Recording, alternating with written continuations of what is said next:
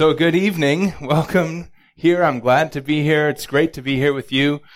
Uh, I think we've been anticipating this moment for a while, at least on my end. I have been. And uh, so it's really exciting for us as a family to be here and to be able to just come and open God's Word with you. And, uh, you know, this weekend I, I want to take you just into the book of Ephesians. And so you could open your Bible to the book of Ephesians. This is a wonderful book. It's the only book in the New Testament that I'm aware of, the only epistle that's written to a church without any problems. So many of the epistles are written to churches that are going through a difficulty, but Ephesians is just written with no problems, just designed to help empower the, the Christians in Ephesus to live out their salvation. And so Paul wrote this from prison in 61, 62 AD. He was in his Roman imprisonment and he, he just wrote to the Ephesians to help them live their lives for the glory of God and to live out the power of God's salvation in their day to day lives. And that's really what I want to do this weekend too, is I just want to help you to live according to God's power, according to your salvation. And the, the way that Paul did this is, is that he explained how salvation works to the Ephesians so that they could understand what it is and then live according to that with their lives. And so he, he wrote this letter to help the Ephesians live for Jesus Christ. And we're not going to cover everything in this epistle by any means this weekend, but I, I just want to take you really into chapter two of Ephesians. And, and, uh, yeah, just, just bring out some of these riches that we have in here.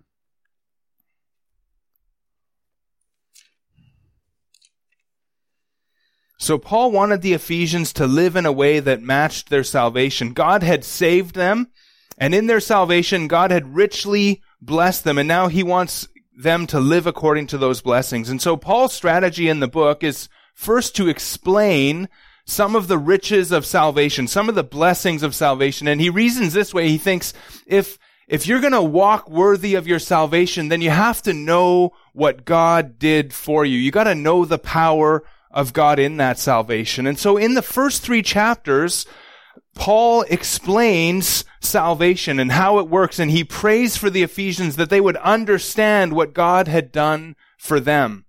And he wants the believers to know who they are in Jesus Christ. And the only command in the first three chapters of the book comes in chapter 2 and verse 11, and you could look at it there, where he tells them to remember.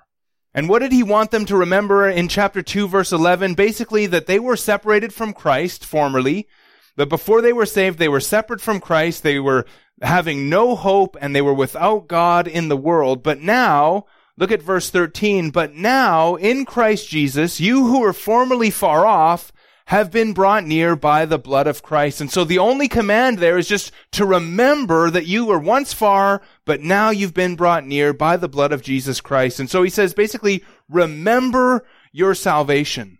But then when he gets to the second half of the book, it is full of commands about how to live in this world, how to live as a Christian. And you can see this most clearly in the transition part in chapter 4 and verse 1. So go ahead and, and look at chapter 4 and verse 1. He says there, therefore, I, the prisoner of the Lord, in, in, other words, therefore, because of all the things about your salvation that I explained in the first three chapters, therefore, I, the prisoner of the Lord, implore you, I, I beg you, I urge you to walk in a manner worthy of the calling with which you've been called and so he wants them to walk according to their calling. Calling is just another way of describing salvation. And, and so remember, uh, in 1 Peter chapter 2 verse 9, Peter says that uh, God is the one who called you out of darkness into his marvelous light. And then that's the idea of calling there, that Paul's just saying, I want you, I urge you to walk worthy of your salvation. And so Paul implores the Ephesians to walk worthy of this amazing salvation that he describes in the first three chapters of the book. And again, we're not going to look at all of the, the riches of salvation, but we're just going to focus in and zero in on chapter 2, 1 to 10. And, and I want to show you part of what Paul showed them to enable them to live worthy of this great salvation. And so as we look at our, our, as we spend the weekend together, I'm hoping that it's going to help you appreciate what God has done for you in saving you. Uh, I'm hoping that it's going to cause you to adore Him more and worship Him greater because of this great salvation. Uh, I'm hoping that it's going to show you what needs to happen to you if you're not saved. And so as we look at this text, it should show you what needs to happen if you're not saved. And also it should equip you and prepare you to live worthy of that salvation if you are truly saved. And so again, I'm just super excited for the weekend. And uh, I'm excited what God's going to do as we look at this amazing section. And so go ahead, if you're not there already, open your Bible to Ephesians chapter 2. And we're going to look at verses 1 to 10 this weekend. And this week, or t- today, tonight, we're going to just focus on verses 1 to 3. And I called this message Our Dreadful Condition. So let's read the verses just to get the full context for where we're going this weekend. Ephesians chapter 2, starting at verse 1, Paul says this, And you were dead in your trespasses and sins, in which you formerly walked according to the course of this world, according to the prince of the power of the air of the spirit that is now working in the sons of disobedience. Among them we too all formerly lived in the lusts of our flesh, indulging the desires of the flesh and of the mind, and were by nature children of wrath, even as the rest. But God, being rich in mercy, because of his great love with which he loved us, even when we were dead in our transgressions, made us alive together with Christ. By grace you have been saved, and raised us up with him, and seated us with him in the heavenly places in Christ Jesus, so that in the ages to come he might show the surpassing riches of his grace and kindness toward us in Christ Jesus. For by grace you've been saved through faith, and that not of yourselves. It is the gift of God, not as a result of works, so that no one may boast. For we are his workmanship, created in Christ Jesus for good works, which God prepared beforehand so that we would walk in them. Now, as we kind of begin to, to get into this text, I, I just want to kind of share a little principle with you. Some, sometimes the, the best way to make something really pop is to bring out a, a comparison. So by way of comparison, often we can see something a little more clearly. And so when we compare something with its opposite, the, the difference is more apparent. And so light is more noticeable when it's placed in the midst of darkness. Strength is most appreciated when we feel our weakness. And, and these kinds of contrasts can help us understand both sides of a thing. The, the, the contrast brings out the fullness in each side. And, and, you know, you think about it, how would you even know what light was if there was no such thing as darkness. Now, if you go to, to buy a, a diamond ring at a jewelry store and they want to show you the diamond and you want to see the clarity and the, the reflective beauty of the diamond, sometimes they'll, they'll place that diamond behind a, a black velvet backdrop and they'll take this cloth out and they'll show you the diamond because the, the blackness and the darkness of the cloth helps bring out the beauty of the diamond. And the same principle is true in the spiritual realm. The, the sinfulness of sin is most evident when it's compared in the bright holiness of God. Or the, the love of God is sweetest when we remember that at the same time He was wrathful with us. He was angry with us because of our sin. And so how amazing is our salvation when we consider all the benefits that we receive in, in light of the fact that we deserve the exact opposite. We deserve to go to hell and we received eternal joy in the presence of God. And so these kinds of contrasts help us to appreciate both sides for what they really are. And in our passage today, the, the Holy Spirit wants us to see how great and how powerfully God worked in our salvation. But in order for us to see the fullness of our salvation, what we needed, we needed to see it in its proper context. And so the Spirit wants to hold up the glory of our salvation so that we can see how great of a thing it is that God has done for us. But in order for us to really see that, in order for us to really understand the power of God that works in our salvation, we, we need to realize how helpless we were, how lost we were before we're saved. And that's exactly what this passage does. That's exactly how this passage begins. And so in order to grasp the heights of God's saving grace, Paul first focuses on the depths of man's sin. And so this text teaches us about man prior to salvation. We're just going to again focus on verses 1 to 3 this evening and it, and it shows us who man is before God saves him and brings him to himself. And so if we want to understand salvation, we really need to get the doctrine of man right. If we don't get this right, if we don't get the doctrine of man right, then all our theology of salvation is going to go astray from there. And so theologically, this is called that what this passage teaches is called the depravity of man.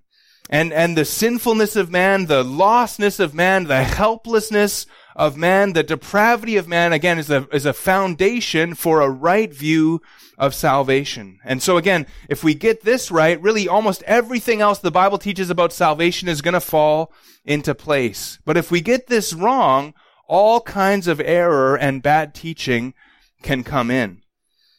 And so what does the Bible teach about our dreadful condition? We're going to see three truths in verses 1 to 3, three truths about our state before God saves us. And so if you're taking notes this morning, this evening, uh, three truths about man before salvation. Three truths about man before salvation. And the truth about man, according to God's word, is not at all what the world teaches about man. And, really, the, the truth about man isn't comfortable. It's not necessarily encouraging. It's not going to make us feel good tonight. But God's truth is better than the devil's lies. And so the first, you know, well, the first thing we're going to see about man in, the, in our text is that man is dead.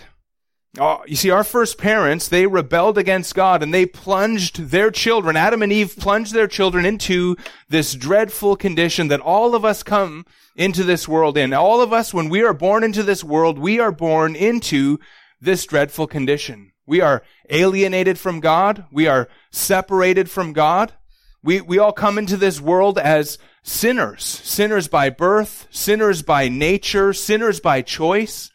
And these truths then, as we examine them, are going to help us to rejoice in our salvation and they should cause us to marvel at God's saving grace. And if you're here tonight and you're not saved, this is going to show you exactly what kind of a condition you're in. You're going to see how desperate your condition, how much you need God to save you from it. And so the first truth about man, we see it in verse one. And again, that's number one, man is dead. Look at verse 1 again of that text. It says, And you were dead in your trespasses and sins. You were dead in your trespasses and sins. And what Paul's doing here is he's telling the Ephesians what they were like before they were saved. And, this is a, a past tense state. They were dead. They were dead. At the end of chapter 1, Paul had, had just finished talking about Jesus Christ. And so at the end of chapter 1, Paul's focus had been on Jesus Christ. Christ, according to verse 20, was raised from the dead. Christ was seated at God's right hand, it says in verse 20. He was seated far above all rule and authority and power and dominion, chapter 121. And God put all things in subjection under Christ's feet and gave him as head over all things to the church, verse 22. And so Paul had just been talking about Jesus Christ. And so we were just looking, as you read through the text, we were just looking at Christ, exalted and glorious, victorious. And now Paul turns and he looks at the Ephesians and he says, and you. And so we go from Christ and his glory and his greatness. And now he turns his attention and his focus and he says, and you were dead. And so from looking at Christ, looking up to Christ, we now look down to the Ephesians before they were saved. And here Paul tells them that they were dead. Now, I, should, I just want to note one more thing about the context as we, before we really dig into this. And, and that is what, what Paul describes here, or what Paul is describing here is true of everyone before they're saved.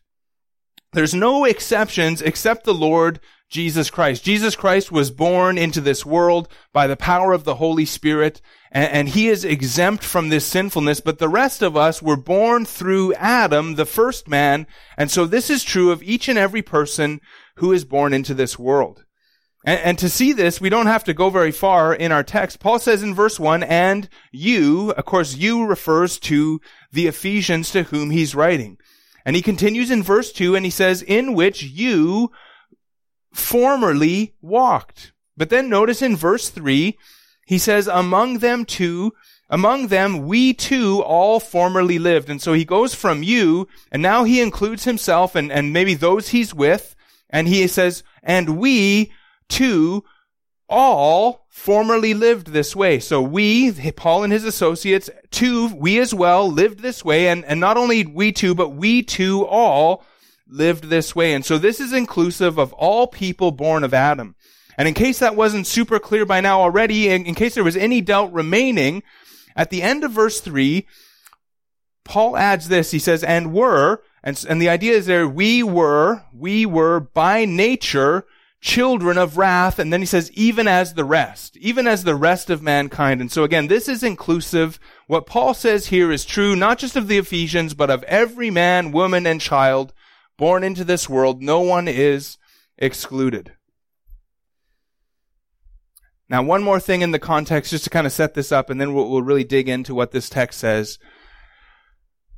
But I just want to show you one more thing in the context, and that is that verses 1 to 7 here are one long sentence in the original Greek. In, in, in English, they kind of break it up into a couple little sentences because it's just too much for an English sentence, but all of this is one long sentence, and, and Paul does this throughout the book of Ephesians. And, and so I just want to kind of show you the main thing Paul is saying in this section just by kind of bringing this sentence down to its most basic form. The, the main verb of this whole section is in verse 5. This is the main action. This is the main thing that Paul is saying. And that's in, in chapter 2, verse 5. Uh, right about halfway through that sentence, made us alive. Made us alive. Uh, made alive is the main verb. Made alive is the main idea, the main action that's happening in this sentence. And who is doing the action? Who made alive? And the answer to that is in verse 4, the, the, what they call the subject of the sentence. See that they're but God. And so God made alive. God is the one doing the action. God makes somebody alive. And so God is the actor. And made alive is the action. And who did God make alive? Or, or, what is the object of the sentence if you're into grammar? The, the answer is us. God made us alive. And, and the us is really the you from our text. So you are the ones that God made alive. And so if we break this sentence down into its simplest form, what it's saying most simply is you, God made alive. Or in better English, we would, we would say it this way. God made you alive. Everything else in this sentence is just giving more detail to either God or made alive or to you. And, and today we're just focused on the you, the Ephesians, and, and by inclusion, every single person who is born into this world. And so Paul is describing you before salvation. What were you who were made alive like? Well, before salvation, you were dead. Before salvation, you were enslaved, and before salvation, you were children of wrath. That's just the, simply what Paul is saying. Three things about these people, and, and that's our outline for today. Man is dead, man is enslaved, and man is going to hell.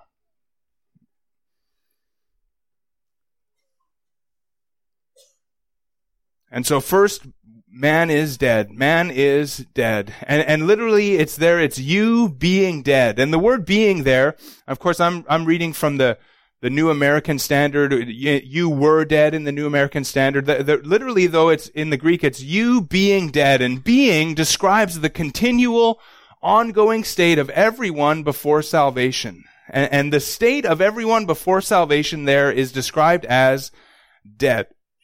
In verse 5, we see that God made us alive even though or even when we were dead. And so deadness is the state that God must overcome in order to make us alive with Christ. In order to save us, God must resurrect us from death. And I don't really need to tell you, I don't think what it means to be dead. It, it means to not be alive. Uh, to be dead means to, to, to be alive rather means to have the ability to interact with my environment. A dead person has no ability to respond or interact with his environment. They have no ability to function, reason, interact, or in any other way correspond with their surroundings. They're dead. And the Ephesians, though, they weren't physically dead. Paul wasn't writing a letter to people who were physically dead and spiritually and, and, physically resurrected. He's writing a letter to people who were dead in their trespasses and sins. And so they were spiritually dead. They were unresponsive towards God. Spiritual death is a, a picture of the unbeliever's state before God makes them alive. Spiritual death is, uh, again, a picture of the unbeliever's state before God makes them alive. Now, as we think about this, the Holy Spirit could have used anything to describe man. Throughout scripture, there's many description of, uh, of unsaved people, uh, a dog returning to its vomit, a, a sow washing in the mire, a, a slave to sin, a, a, child of the devil who does the works of their father, the devil, a, lover of the world, a, practicer of sin. There's many ways that the, the Bible describes the unsaved people. They're blind or hardened or lost or mockers or fools or scoffers. And so there's many ways to describe man and his sins, but the Holy Spirit in this context chose dead.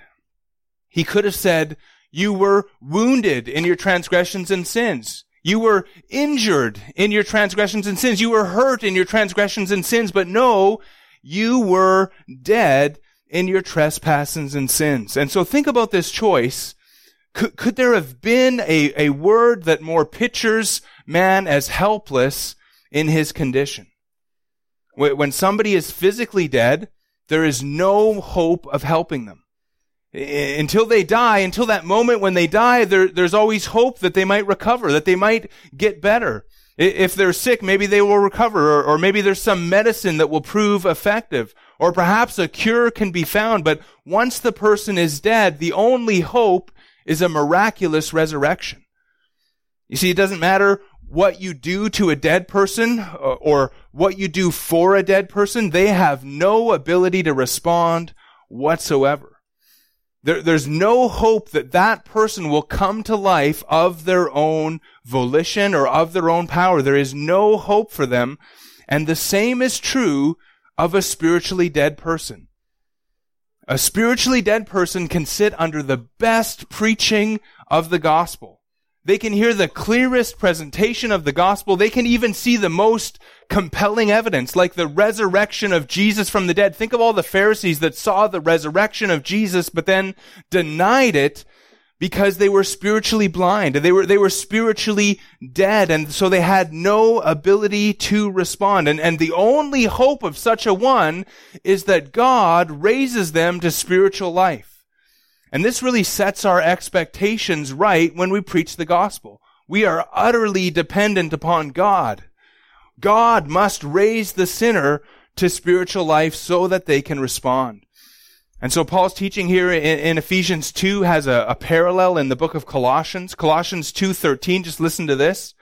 Paul says, When you were dead in your transgressions and the uncircumcision of your flesh, he, that is God, made you alive together with him, together with Christ, having forgiven us all our transgressions. These texts also just really uh, mirror the teaching of Jesus in the parable of the two sons. Remember the parable of the prodigal sons? The prodigal son represents a, a sinner's conversion and shows how God welcomes a sinner who repents. And uh, in the explanation of that parable, Luke 15, 24, the father in the parable explains what happened to the prodigal son. He says this, he says, this son of mine was dead and has come to life again. He was lost and has been found. Again, Luke 15, 32, but we had to celebrate and rejoice for this brother of yours was dead and has begun to live. He was lost and has been found. Revelation chapter 3, 1, Jesus says this to the church in Sardis. He says, I know your deeds, that you have a name, that you are alive, but you are dead. And this picture of spiritual death is really the best picture of, of man before salvation. Now, we don't have time tonight, but we could look at numerous passages in the Old and New Testament on the depravity of man. And if we did that, you know what we would find? We would find that man is presented as dead. Man is presented as unable to keep the law. Man is unable to contribute anything to his salvation. Man is unable to grasp spiritual truth. And man is unable to respond apart from God's saving grace. Now, on the other side of this, if we looked even deeper into this, we would see that when man is presented as active, man is hostile to God. Man is at enmity with God. Man is opposed to God. And, and I, I, really find this amazing that when, when we think about man as passive, he is viewed as dead, as unable, as incapable. But when we, when the Bible presents man as active, he is hostile, contrary, and opposed to God. Now look back at verse one of our text, and he says there, you were dead in your trespasses and sins. You see, man is dead towards God, but he's alive towards sin in this dreadful estate. Trespasses and sins is the realm in which unsaved man functions. He, he lives in this sphere of trespasses and sins. And note that it's plural. Trespasses and sins plural. Because man is dead, he lives in a multiplicity of sins against a holy God. And together these words, trespasses and sins, indicate conscious and deliberate actions of breaking God's law and failing to meet his holy and righteous standards. And, I want you to just see the seriousness of this condition. You see, uh, we not only have committed numerous trespasses and sins against this holy God, but we live in a continual state of trespasses and sins. And so it's not that just that we commit sins, but we live in this constant state. And so hopefully you can see the difference. I, I tried to illustrate it like this. You know, imagine if you had a, a nice little farm with vegetables and chickens and pigs and cows, and around this farm you built a fence and you put up a sign that says no trespassing. Now, it would be bad. It would be, uh, you wouldn't like it if somebody climbed over your fence, ignored your sign, uprooted your vegetables, spooked your cattle, killed your chickens. That would be bad. But then imagine if that same person moved in into your barn and started living there and was continually doing that day after day after day. That's the state that we are. That's, that's how we are in God's universe because this is God's world. And so in God's world, in God's universe, man lives in this state of rebellion against God. And sin is so natural to the unsaved man that he takes little notice. He, he, we hardly notice our sins and all the times that we transgress and, and sin against God. But God sees every action.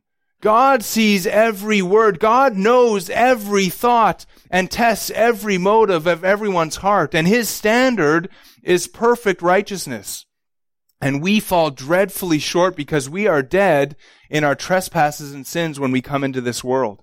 And so the first truth about man in this dreadful condition is that man is dead. But secondly, now we see number two, that man is enslaved. And I want you to see that in verse 2 and the first part of verse 3. Let's read it again together. You were dead in your trespasses and sins in which you formerly walked according to the course of this world, according to the prince of the power of the air of the spirit that is now working in the sons of disobedience. Among them we too all formerly lived in the lusts of our flesh, indulging the desires of the flesh and of the mind. And we're going to stop there for now. At the beginning of verse 2, it says, in which, and that refers back to the trespasses and sins from verse 1. And so, before salvation, the Ephesians walked in their trespasses and sins, and, and in those trespasses and sins, they walked and they lived a certain kind of way.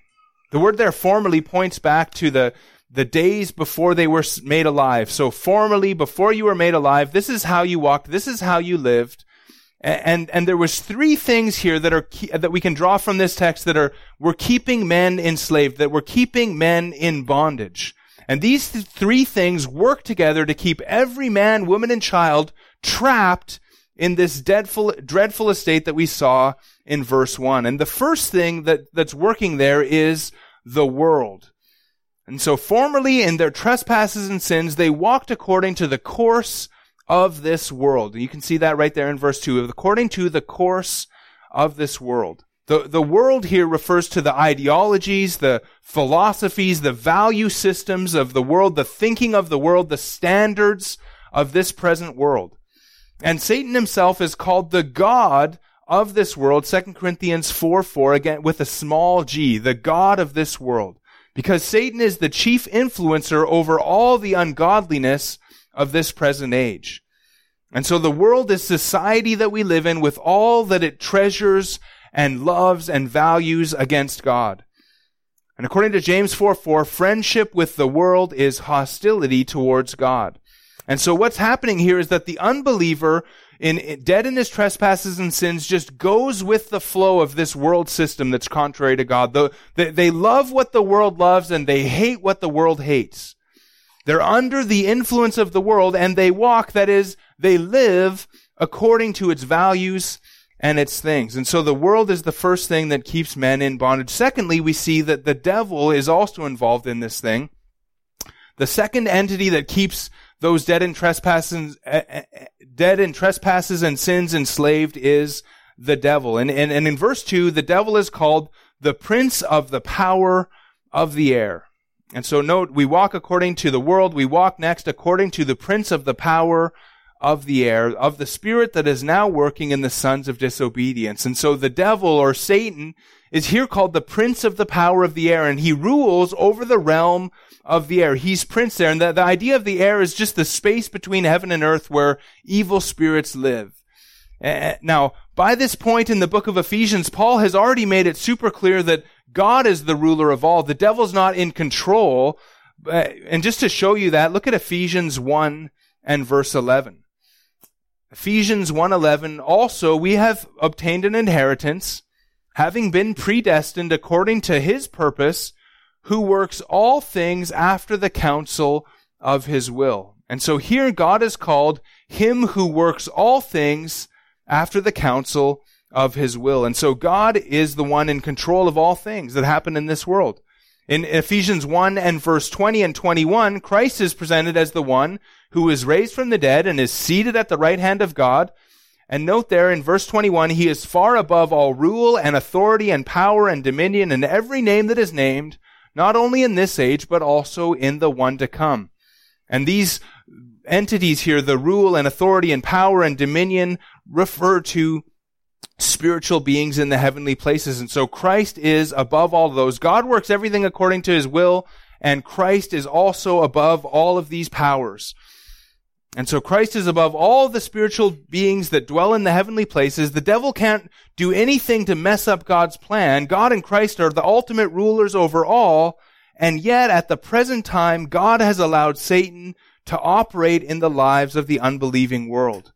And so according to our text, Satan is the prince or the ruler of the spirit now working in the sons of disobedience. And, and the best way to understand this is that the sons of disobedience are the unbelieving world, and the spirit now working in them refers to the disposition and thinking that is working and influencing them. And so Satan is the prince of the influencing spirit that is now working in the lives of the unsaved world. Maybe you've wondered, how is it uh, that that the world can turn so quickly to sin. Maybe you don't see that as much in the Crete, but it, you know, in Edmonton, you just see the world is just going in this sinful direction, and sometimes it just makes no sense at all. Why are they going this way? This makes no sense. It's irrational. It's illogical.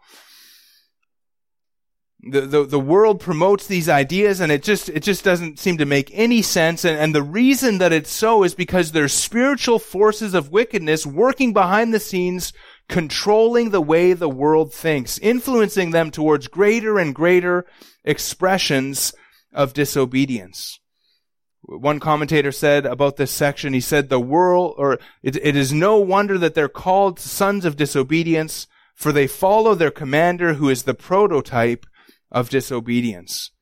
And so the world is working against men who are dead in their trespasses and sins. The devil is working against men who are dead in their trespasses and sins. And third, and, and these things are all keeping man enslaved, is men's own flesh is working against men dead in their trespasses and sins. And so this third entity that we see in this text is the flesh. And we see that in verse three. In verse three, it says, Among them we too all formerly lived in the lusts of our flesh, indulging the desires of the flesh and of the mind, and were by nature children of wrath, even as the rest. Now Paul includes himself here. He adds, he instead of saying you, he now turns to we and he includes himself. This is not only true of the Ephesians, but also of Paul before his salvation.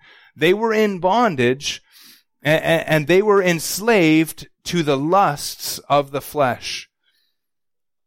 Now, where it says there at the beginning of verse 3, among them, that refers to the sons of disobedience. And so among the sons of disobedience, we all lived in the lusts of our flesh.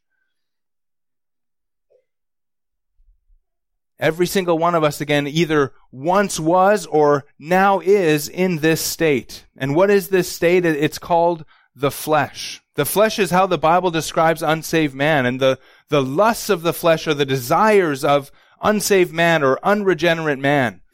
And so when we were in the flesh, we were in bondage to our sinful desires. We indulged the desires of the flesh and of the mind. And the flesh manifests itself differently in different people. One, one person might, uh, might desire the praise of men. Another person might be a drunkard. One might be, uh, an angry person. Another one, another might favor physical pleasure. But regardless of how the flesh manifests itself, in a particular person, all unbelievers, all unsaved people are captive to their desires. No unregenerate person who's dead in their trespasses and sins desires to deny themselves, pick up their cross, and live for the glory of God and the praise of Jesus Christ.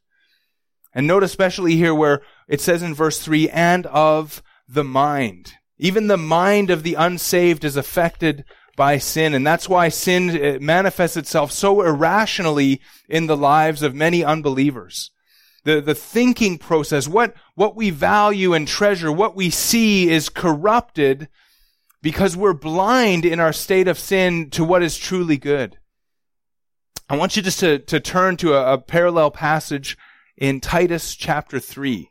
So turn with me to Titus chapter 3. And we'll look at verse 3.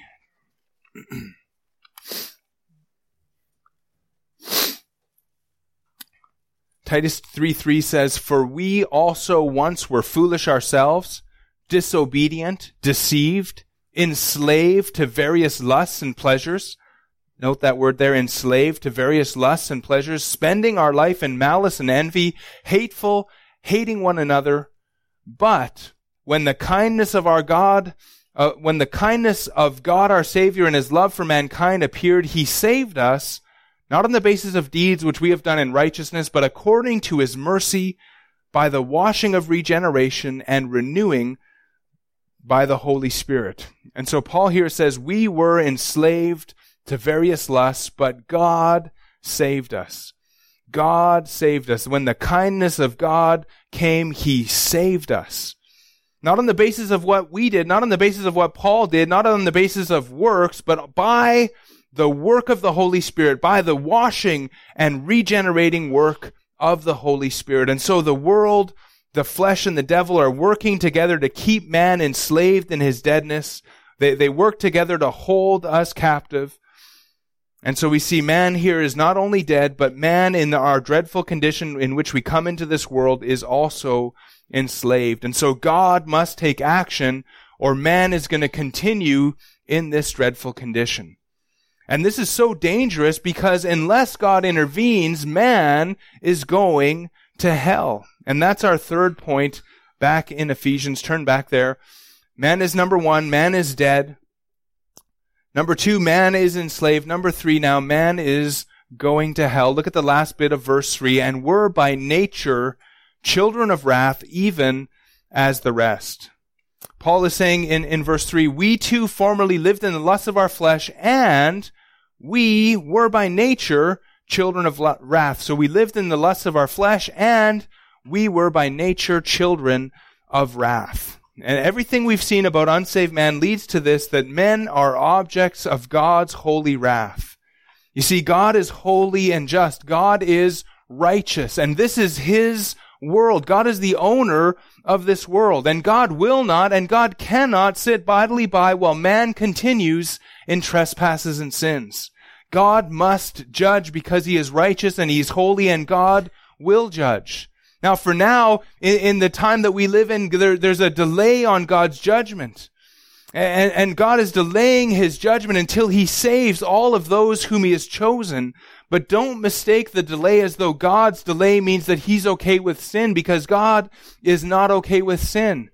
Unsaved man by his very nature, according to this text, by his very nature is a child of God's wrath. And so who we are by nature is an offense to this holy God. And the just penalty for sins is uh, against an infinitely glorious, infinitely good God is an infinite suffering in hell. And the only escape from this state is through Jesus Christ. The, the only salvation is through Jesus Christ. Jesus Christ took on our nature, not the nature of our sin, but he took on our human nature without sin. And he died on the cross to take upon himself the wrath of God so that we could be saved, so that we could be forgiven, so that God's anger and God's wrath could be appeased through a perfect sacrifice. And Jesus lived a perfect, holy life so that through faith in Him we could receive a righteous standing before God but we are dead in our sins. We are unresponsive to the good news of the gospel. And so in our dreadful condition, we walk according to the world. We walk according to the devil and we walk according to our sinful desires. And what we need is a spiritual resurrection. What we need was for God to make us alive from the dead. And again, dead men don't resurrect themselves. Only God can save us from this dreadful condition. Only God could deliver us from his wrath. Only God could free us from the evil trilogy of the world, the devil, and the flesh. And only God could make us alive with Jesus Christ.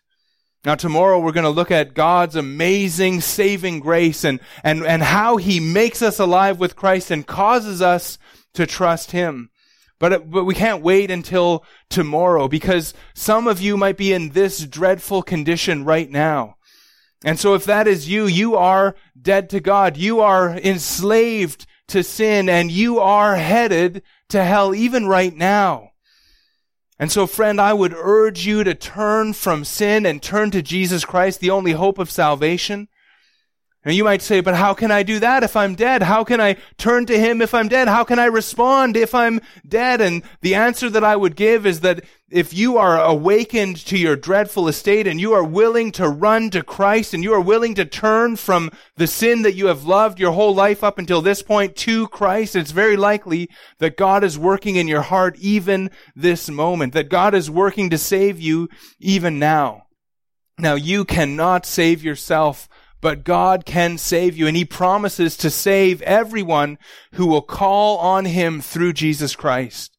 And so ask God to save you. Trust in Jesus Christ. Come to him and he will receive you with open arms.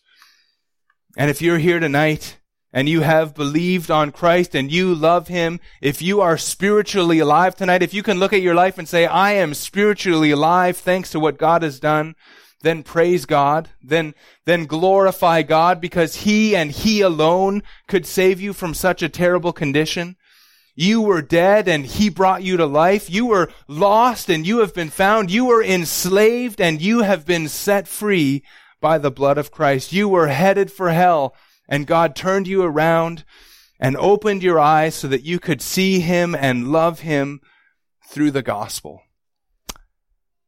Man was dead. Man was enslaved. Man was headed for hell.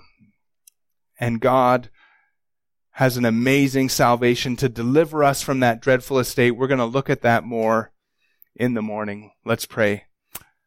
Father, we just recognize as we come to this text what a dreadful condition we were in. We were hopeless but you are mighty to save. We thank you for your great salvation. We pray for those who are here who aren't saved that you would awaken them from their dead state and bring them to salvation. And for those of us who have been saved, we thank you for raising us to life, for, for delivering us from our blindness, for causing us to respond by grace. We pray you'd help us to understand these things more, even tomorrow, so that we could live in a manner that's worthy of the great salvation that you have given us through Jesus Christ. We ask it in His name. Amen.